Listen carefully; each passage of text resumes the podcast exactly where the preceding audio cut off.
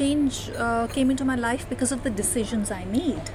But but at the same time, now I am wanting to make the change. I don't want to go back Yeah. to what I have. I want something more, something different. Yes. So now I want the change. It's bizarre, but it's um, that's how it is. I've got so used to. I'm addicted to change right now. I think I don't want to just settle. I Uh-huh. I I I like the the challenge. This is Well Women Embracing Later Life. I am your host, Angela Seaborn. This podcast is for women in mid to later years who want to live joyfully and actualize their full potential, regardless of where you are emotionally, be it in top form or perhaps you're going through a difficult time. This podcast is for you.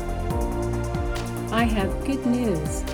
In addition to my regular podcasts, I will also be creating a line of podcasts. Maybe I'll have about six of them a year, and they'll be focusing on careers for women in mid to later years. Regardless if you have been in a career all your life and are now looking for a change, or perhaps you've been a full time mother raising a family, taking care of an entire household, etc., and now you want to do something new, this is for you. Change is a weird creature. Change is something we all crave and at the same time we fear, causing many of us not to fulfill our dreams, not to fulfill our goals. The fear of change often leads us to overstaying our time in any one particular experience. For example, staying in a job that you do not like, or remaining in a relationship where your needs are not met. The crazy thing is, change is the only constant in our life, and yet many of us go to great lengths to resist it, and sometimes at the expense of our emotional and physical health. In this show, you will hear my interview with Ruchi Suhani. Ruchi is a diplomat living in Santiago, Chile. She is a poster child for change, and you'll soon hear why. Straight out of university, Ruchi accepted a position as a junior copywriter at the international advertising firm Ogilvy and Mather. Later, her career took on some other changes, and she became part of an editorial team for India's first interior design magazine, Inside Outside. And now, at age 49, Miss Suhani is about to make a career change that also involves going back to school.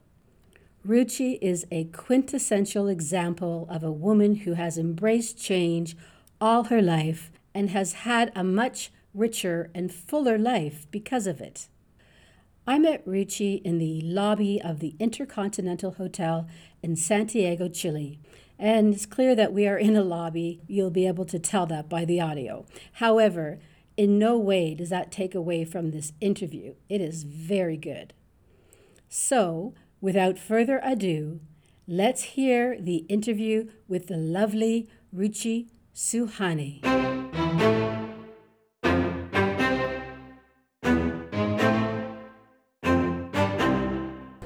Hi, Angela. I'm really delighted to be talking to you today. I'm so happy that you agreed to this interview. It's very exciting. You're my first person to interview for my podcast series, and that's important, I think. Thank you. It's such an honor for me, and I'm really excited as well. Well, I've chose you because I know you've went through many, you've gone through, sorry, many changes in your life, Right. and culturally as well. I would like you to maybe share a little bit about who you are, where you're from, and what led you to where you are today.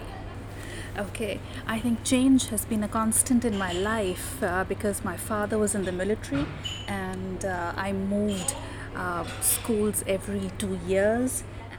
So, uh, growing up in different parts of India with uh, different languages exposed me to different uh, nuances and cultures in my own country. And then after that, getting married to a officer in the navy took me to different parts of India as well, mostly to southern India. Change was always part of my life. Mm. And uh, so I think it's kind of shaped my personality.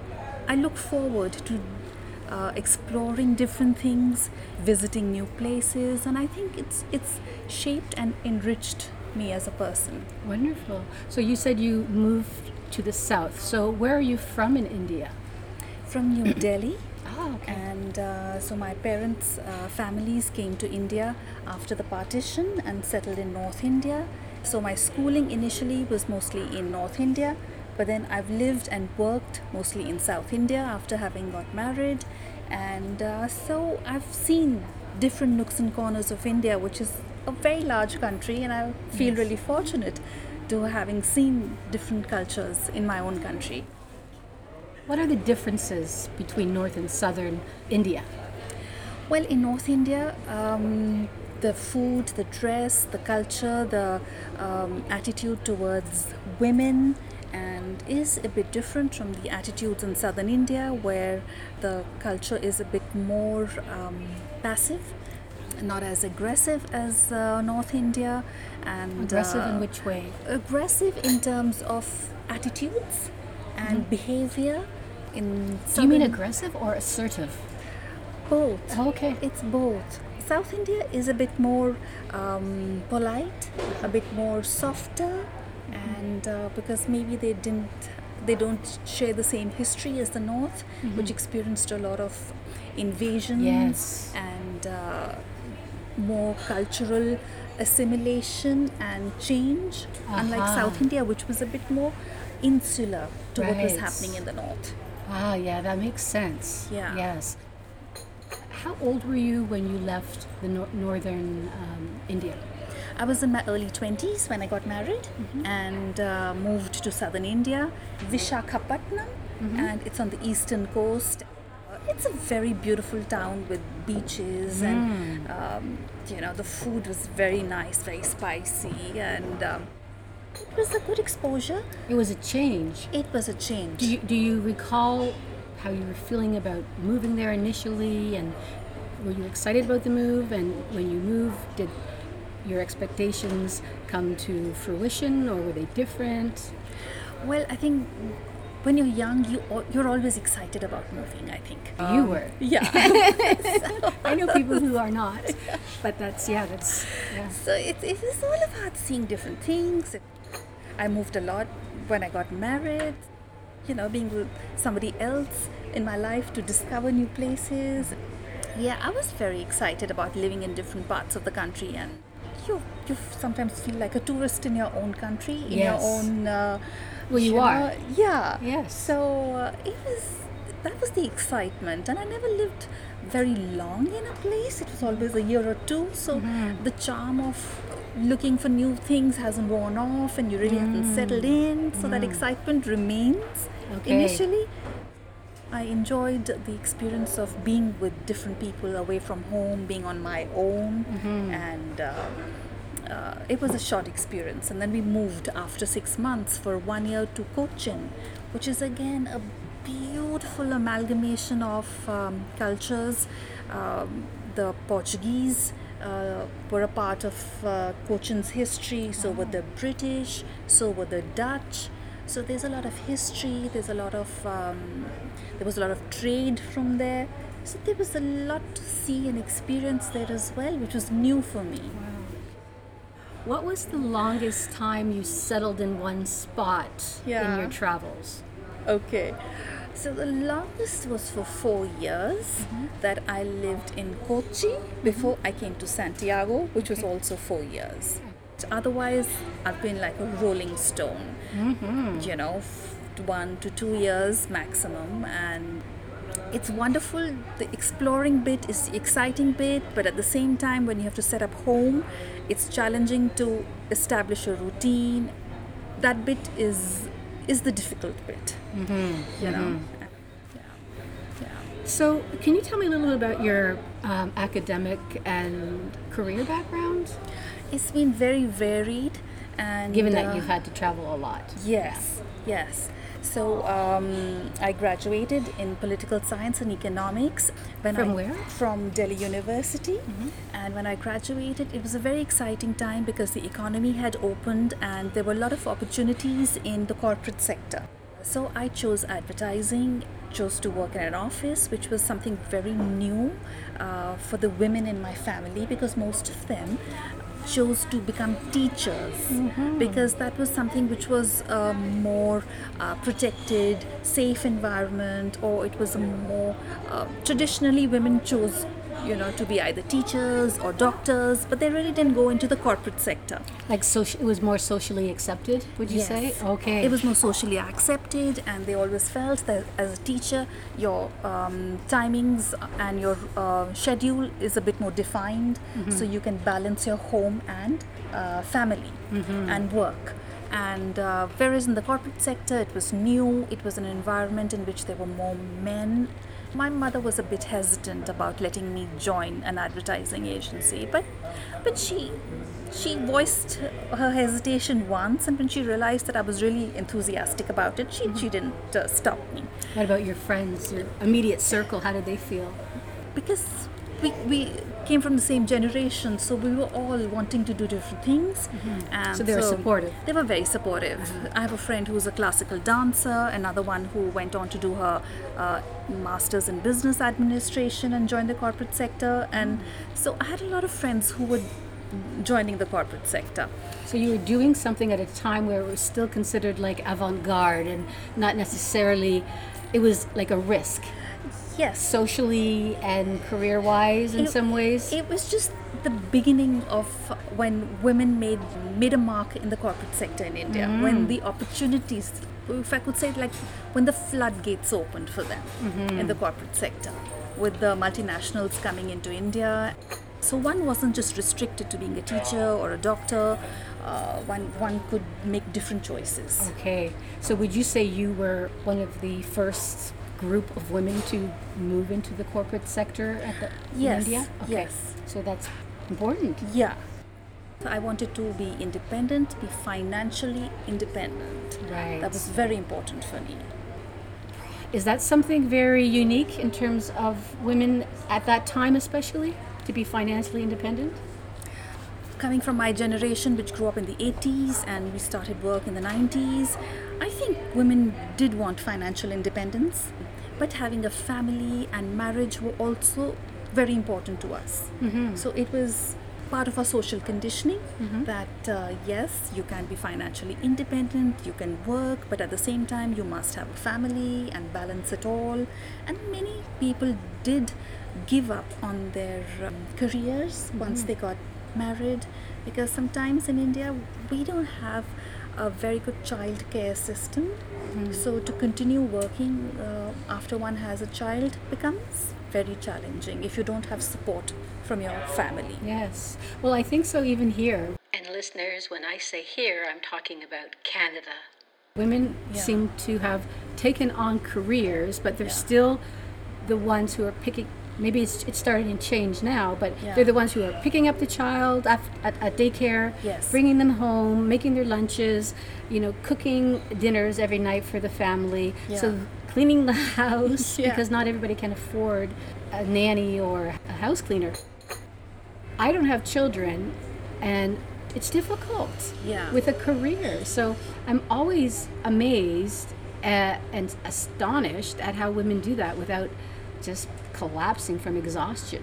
Yeah, I, th- I- think it's an uphill task, and so many of them, that's the reason, opt out or um, take on jobs with less stress, less uh, working hours, or make adjustments like that. And I had to do that in my life as well because uh, though my first passion was advertising, when I got married, I realized that my late working hours and erratic schedule would start having an impact on my marriage or in the future when I wanted to have a family. So I, I thought about that and then I retrained and I um, did a course in interior design. And uh, because A, there was no scope of working in an advertising agency in a smaller city in India. So I decided to use my time by learning something. And then when the opportunity came to choose, I chose to work in a magazine which I knew was more structured, didn't have late working hours, would give me a better work life balance. What, what did you do for that magazine, and what magazine was it? Uh, this magazine is called Inside Outside, and uh, it's a it's the first interior design magazine uh, in India. It had a very good circulation. I joined in the editorial team because I wanted to continue my um, writing with my writing skills, and I enjoy writing. It had a small editorial department. We were all women, and so it was fun and uh, supportive work environment. You said you studied, you went back to school to study interior design? Yes. What, what exactly was that? What kind of studying? You mean how to write about interior design or how to It was be actually a designer? to be a designer. Oh, did you want to be a designer or did you? No. Oh. I was interested. It was I wanted to occupy myself um, productively for a year. Uh-huh. When my husband was studying in Cochin, he was doing a course as well. Okay. And uh, I didn't have any work uh, opportunities in that city. And for a year, nobody was going to give me a job in an agency, Mm-hmm. knew, knowing that I would be moving. So I decided to study design and um, To well, know the market that you're going to write for. yeah, Wow. and w- I didn't think about it at that time because Okay. it was something it was something new that I wanted to just find out about, I'm going learn to stop about. you right there Yeah. because I think this is important. What was it? Was it a passion? What was it that pushed you to design? Do you remember that moment when you said, "I'm going to study design"? Like, what was it? It was um, it was a creative uh, field. Maybe I'm drawn towards um, fields that are creative, and uh, it was um, a field in which there's self-expression, there's art, and uh, it was a desire to learn something new that I didn't know about. And you were attracted to that? Yeah, And you were passionate about it? yeah. Like, So okay. the, the curiosity Okay. to learn about something I didn't know about. So it, it attracted me. And then when I started doing the course uh, to be a designer, I realized that I enjoyed the the, the thought, the history, the, um, the creative process behind the whole thing, but actually to do it with mathematical precision, um, with the I didn't have that good an ability to translate my ideas onto paper because you you need a lot of maths, a lot of analytics. It's like being an architect for the furniture or something. Yes, Yeah. and that was something I didn't. Um, I didn't own that ability. I mean, I, I tried. I tried my best.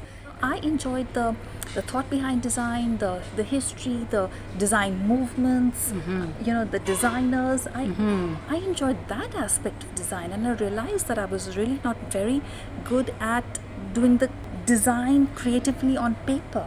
Yeah, So- creating the design, but you had a full encompassing understanding of design. Exactly.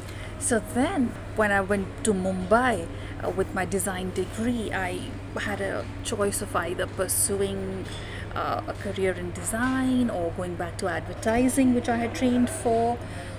And then, while I was doing this course of design, I used to leaf through Inside Outside because that was some a reference everybody went to. And so I thought, why don't I just, you know, see if there's an opportunity for me to write on design rather than doing the design. And I did. I just walked into the office, and it was just sheer luck that they were looking for somebody. Wow. And it was just the right opportunity at the right time. And so it was perfect for me to be able to write and um, write on design. And then it was wonderful because I got this really um, wonderful editor. And that's it for part one of this interview. Next week you'll hear part two. Thank you so much for listening today. I really appreciate you taking the time to hear my podcasts. They're for you, and I hope they are benefiting you. So until we meet again, be well.